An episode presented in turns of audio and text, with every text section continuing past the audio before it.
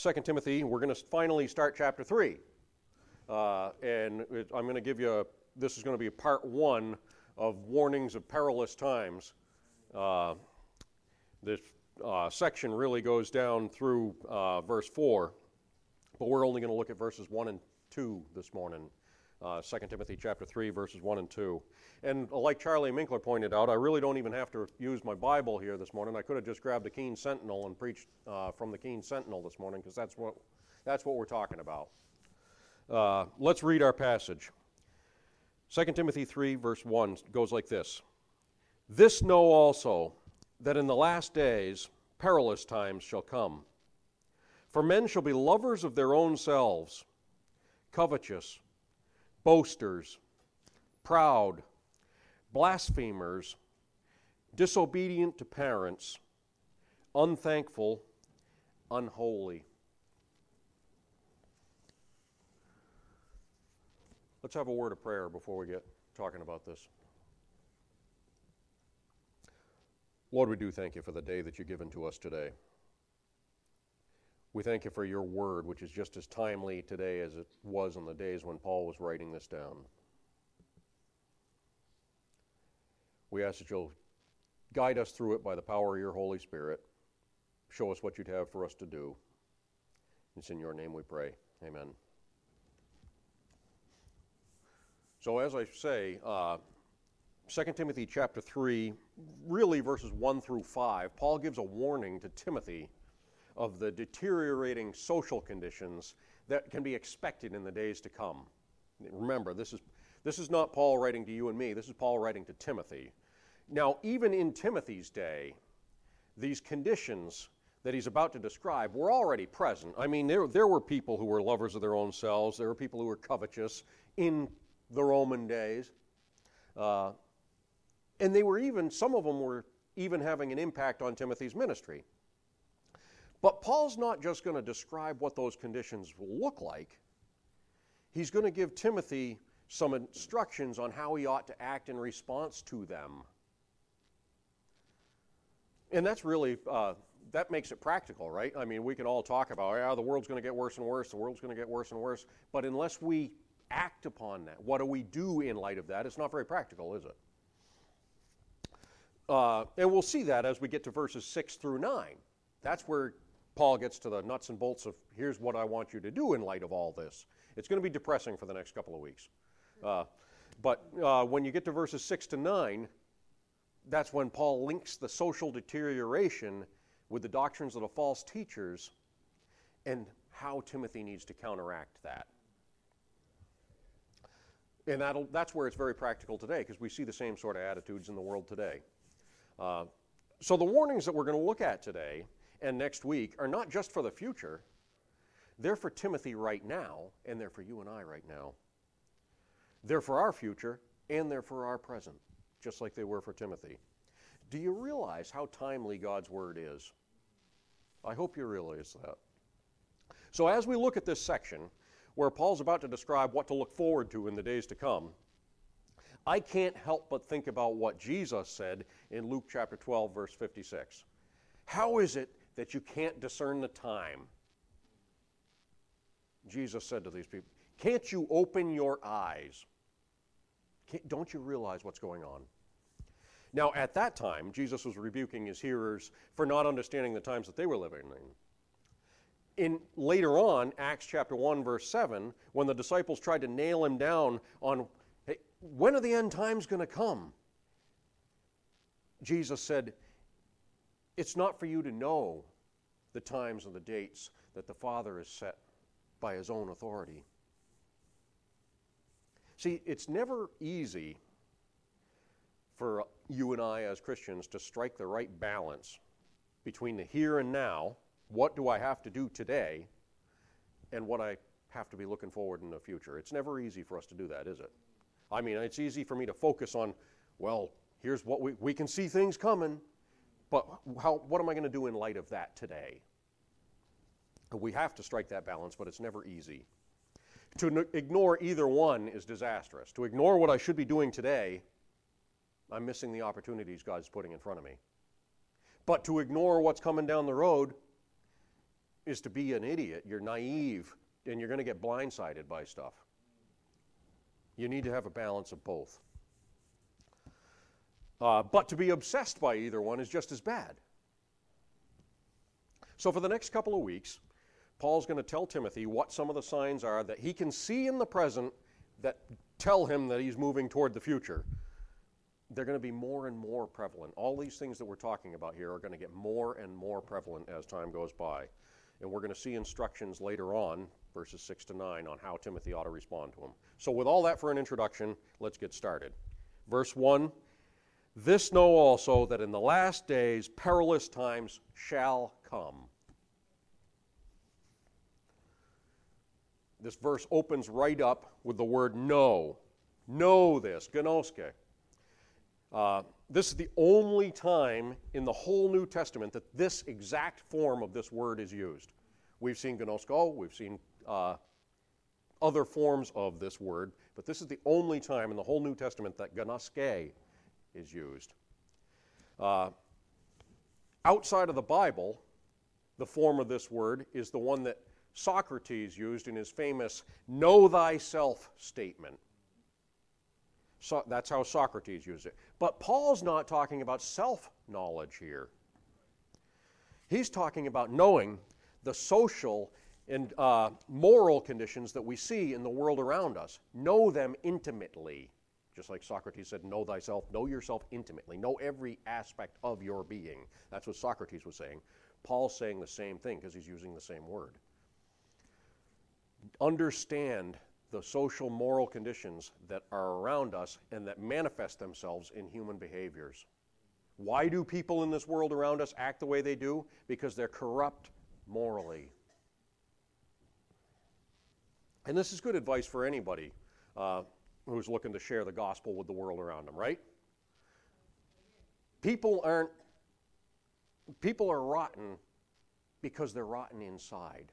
It's, we don't need to be angry at the person for being, wow, I can't stand them because they're rotten. They're rotten because they can't help it. So when we're sharing the gospel, we need to examine, we need to understand the conditions in the world that we find ourselves in. Another interesting phrase that's used in this verse is last days. In the last days. Well, what, what are those days, Paul? What are you talking about? Now, as I've already said, we're not just talking here of the future, the, the end of days. We're not talking about that necessarily. When things are going to worsen even more. Like th- if you want that, look to Matthew chapter 24. Uh, Brother Fisher's going to get there in a while. Uh, read Matthew 24, verses 21 to 31. That's not necessarily what we're talking about. It could be true, but the fact is, Paul is talking in present times to Timothy. I've said it before, I'm going to say it again. If Paul lived like it was the last days 2,000 years ago, we're a good deal closer now, aren't we? That's just good common sense. We're surely closer to the last days now. Even today, we can see some of these negative behaviors uh, in people's characters, can't you? I, I read you verse 2. We see people who are lovers of their own selves. We see people who are covetous. We see people who are boasters. We see these activities around us. Are we in the last days? No, we're getting closer. We're certainly closer than Paul was. Now, we've seen this kind of end times language from Paul already back in uh, 1 Timothy chapter 4 and verse 1. Let's look back to that just quickly. 1 Timothy 4 and verse 1, he says, Now the Spirit speaketh expressly that in the latter times sh- some shall depart from the faith, giving heed to seducing spirits and doctrines of devils. And he goes on to describe it. I'm going to, for time's sake, I'm going to give you a list of a bunch of references here too. You see this kind of language in Hebrews chapter 1, verses 1 and 2. We see it in Acts chapter 2, verse 17. 2 Peter 3 3. 1 John 2:18, you can see these kind of last times. Watch out in the last times you're going to see this sort of thing happening. So, what we're about to look at is conditions as they will be in the last days, in the end times. But we can already see them manifesting themselves to some degree today. These will be perilous times, Paul says, because the last days will be exaggerations of the base and brazen qualities that people already have in their lives today. The wickedness that we see in people's lives today will get more and more exaggerated as time goes on. So that brings us to what are these qualities that we're talking about? Verse 2. For men shall be lovers of their own selves, covetous, boasters, proud, blasphemers, disobedient to parents, unthankful, unholy. And that's where I'm going to break it off right there. So, from verse 2 to verse 5, Paul describes 19 different qualities that are going to show up in the average worldly person to one degree or another. And it's these evil character qualities which are going to be the indicator to you and me that perilous times are at hand. Because I see these activities going on in people's lives, I know that perilous times, I'm in dangerous waters here. Now, we're only going to look at the first eight today for time purposes. We're going to look at the rest next time.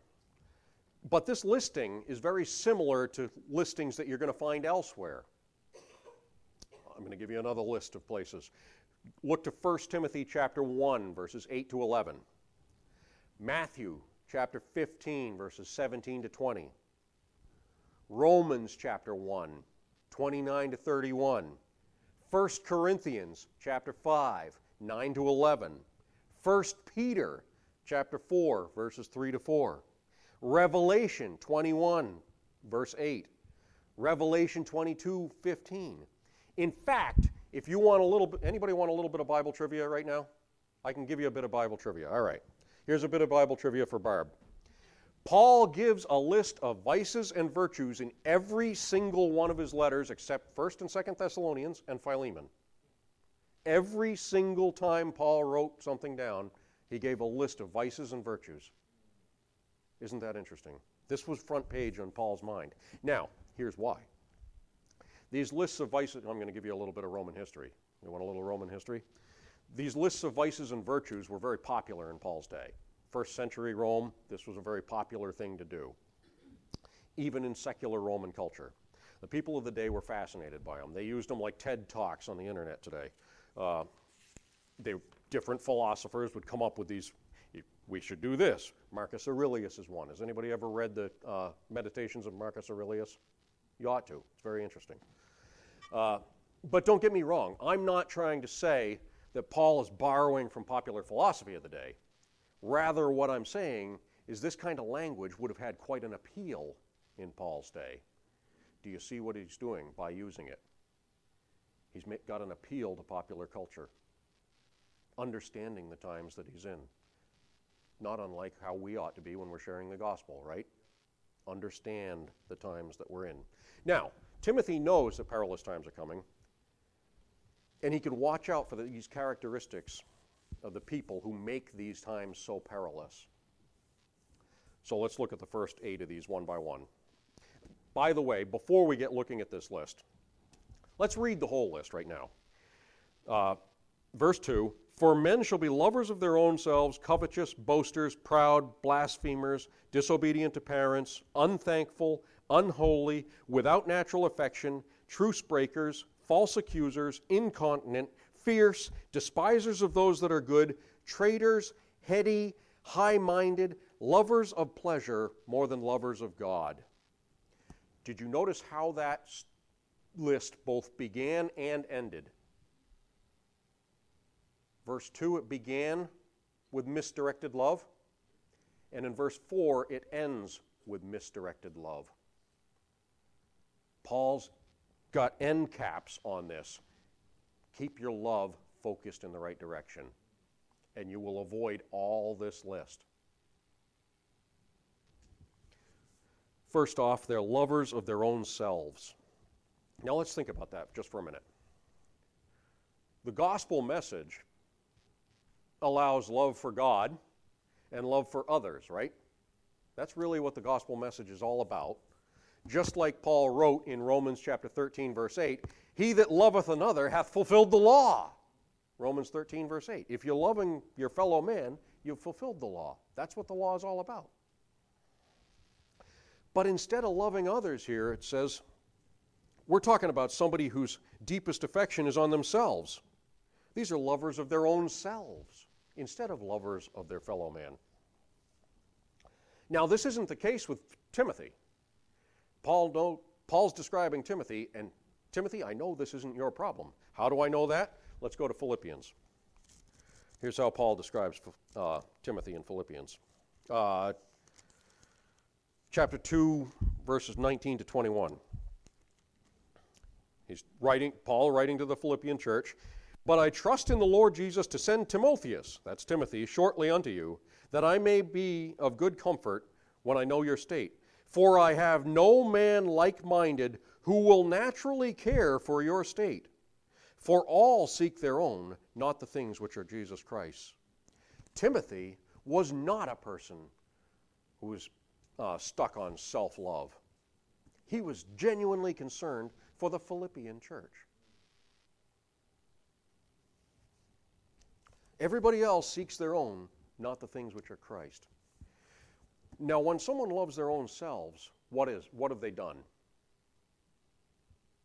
When someone's loving their own selves too much, they've set up another God instead of the one true God, haven't they?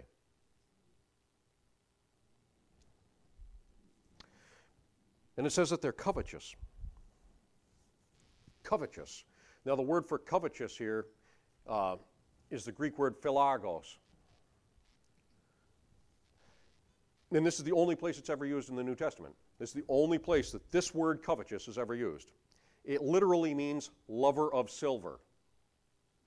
Philos, love, right? Argara, argaros, silver. Jesus used very similar language, not the same word, when he spoke of the Pharisees loving money in Luke chapter 16, verse 14. We've seen elsewhere in Paul's writings that the lust for money is the root of all evil, right? All kinds of evil. We saw that 1 Timothy chapter 6 verse 10. Luke chapter 12 verse 15 says, "Take heed and beware of covetousness." Slightly different word. For a man's life consisteth not in the abundance of things which he possesseth. And this is just as true today as it was in Paul's day. Don't be covetous of the things that are in this world. Don't be a lover of silver.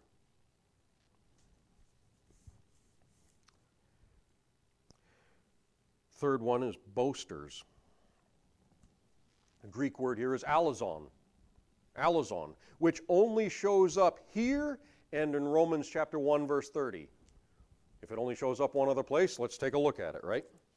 Romans chapter 1 verse 30. By the way, you might want to keep your finger there because there's another word I'm going to talk about in just a second that also shows up there. Romans chapter 1 verse 30. Here's one of those lists, Barb. We're going to jump right in the middle of it. It says backbiters, haters of God, despiteful, proud, boasters, inventors of evil things, disobedient to parents. That's the only other place this word alazon shows up. It quite literally means arrogant or audacious. Uh, Paul often, Paul says boasting many other places, but the word that he uses almost everywhere else is uh, kacheomai. Kacheomai. It's a different word for boasting. Uh, and he almost always uses kacheomai in a negative form. He, he, describes it as a bad thing. In fact, the only time that he uses it in a positive sense is when he describes boasting in the Lord. See, the New Testament doesn't have anything good to say about any haughty self promotion. We hadn't ought to be self promoting we hadn't ought to be lifting ourselves up. What should we be lifting up? What did Jesus say? If I be lifted up, I will draw all men unto me. We hadn't ought to be lifting myself up. In fact, uh, James chapter 4 and verse 16 says, uh, But now ye rejoice in your boastings. All such rejoicing is evil.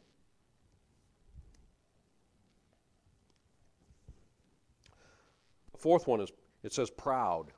And you might say that's a, uh, well, isn't that the same thing as boasting? Well, the uh, word here is very complicated and hard to say. Uh, huperaphanos.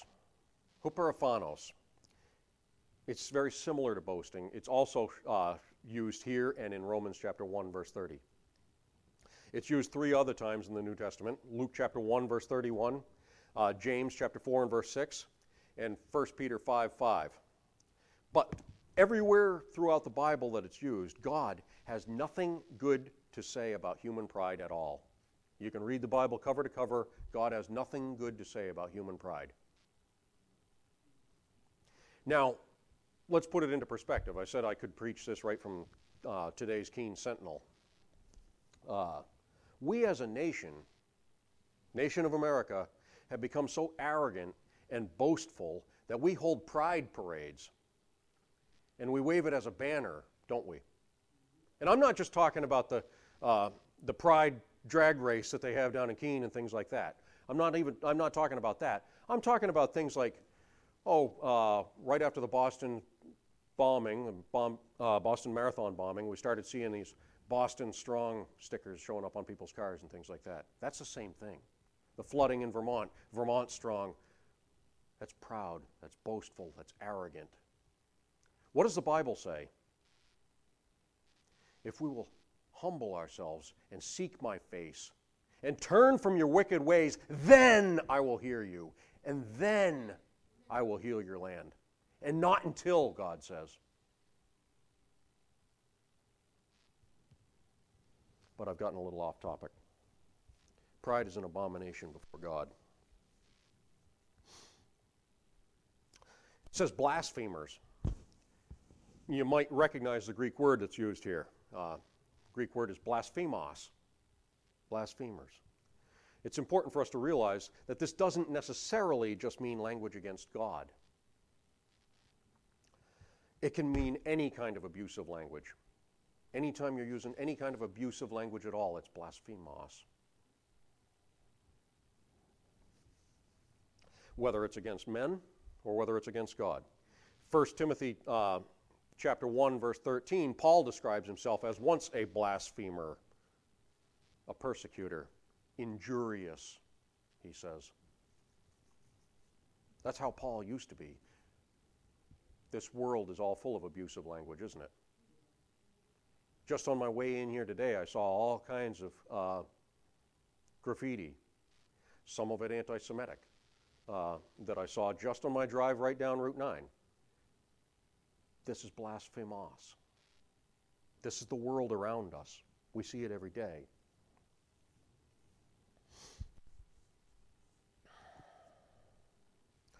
And then, sixth one, it says disobedient to parents. And we chuckle when we read that, don't we? Well, disobedient to parents. Doesn't it? Why is that slipped right in there? It may seem kind of trivial, doesn't it? Disobedient to parents. But remember, that's not trivial. That's, that, this is the first one we've come across that's a direct violation of one of the Ten Commandments, right? The Ten Commandments. Those are the ones we're supposed to pay attention to. This is the first one we've. There aren't uh, disobedient to parents. One of the Ten Commandments is to honor one's parents. In Jesus' own example, we see that Jesus cared for his mother even while he was nailed to a Roman cross. Jesus was dying himself, and he said, John, would you mind taking care of my mother? See, absence of love and absence of familial responsibility is one of the signs of the perilous times that we're coming into. And we see it around us, don't we? Then it says, unthankful. This Greek word is uh, akaristos. Akaristos.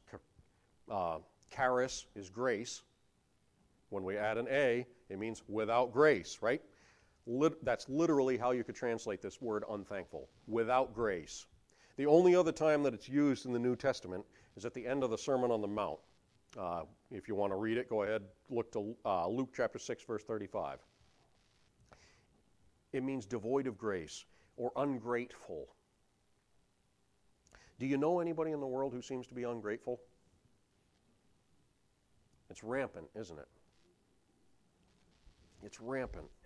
We see it all over the place. Then it says unholy. And that's the last one we're going to look at here today. The Greek word here is anosios. Nosios being sanctified, ah, anosios, unsanctified, unholy. The only other place this shows up in the New Testament is 1 Timothy chapter 1 verse 9. Let's back up to look at that. 1 Timothy chapter 1 verse 9. Knowing this that the law is not made for a righteous man, but for the lawless and disobedient, for the ungodly, for sinners, for unholy and profane, for murderers of fathers, murderers of mothers, for manslayers.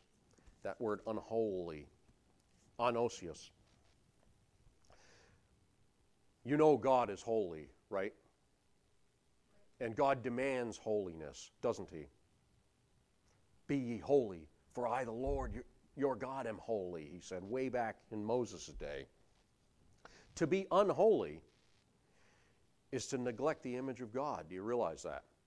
God is holy. We are in the image of God. We ought to be holy as well. To not be so is to deny the image of God. We live in a world where no one's even concerned or even aware of the image of God that they bear. This world doesn't realize that they are made in the image of God. See, Paul's describing these things. He's sitting here in the first century writing these things to Timothy. And he says, In the last times, it's going to be perilous times. And we're going to start seeing these kind of things happening in people's lives. And it's going to make it worse and worse. It's going to escalate. Now, were Paul and Timothy living in easy times? Remember, they're living in Nero's day. Paul's about, I, I've told you before, I believe that hours after writing this book, Paul was executed. This is the last thing Paul did in life. He, he wrote this down, set his pen down, and they cut his head off. Nero. Uh, Nero was the sort of guy who took Christians and painted them with tar, crucified them, lit them on fire to use them as street lamps. That's what he did with Christians. That was a rough time. But Paul says, Timothy, there's going to be some perilous times coming. Perilous times that make Nero's persecution pale. Do you understand that? I'm going to break it off here for time purposes. We're going to look at the rest of these characteristics of these people in the last days next time. But we're going to start seeing these things become more and more common. I think the time's coming near, don't you? Mind if I pray?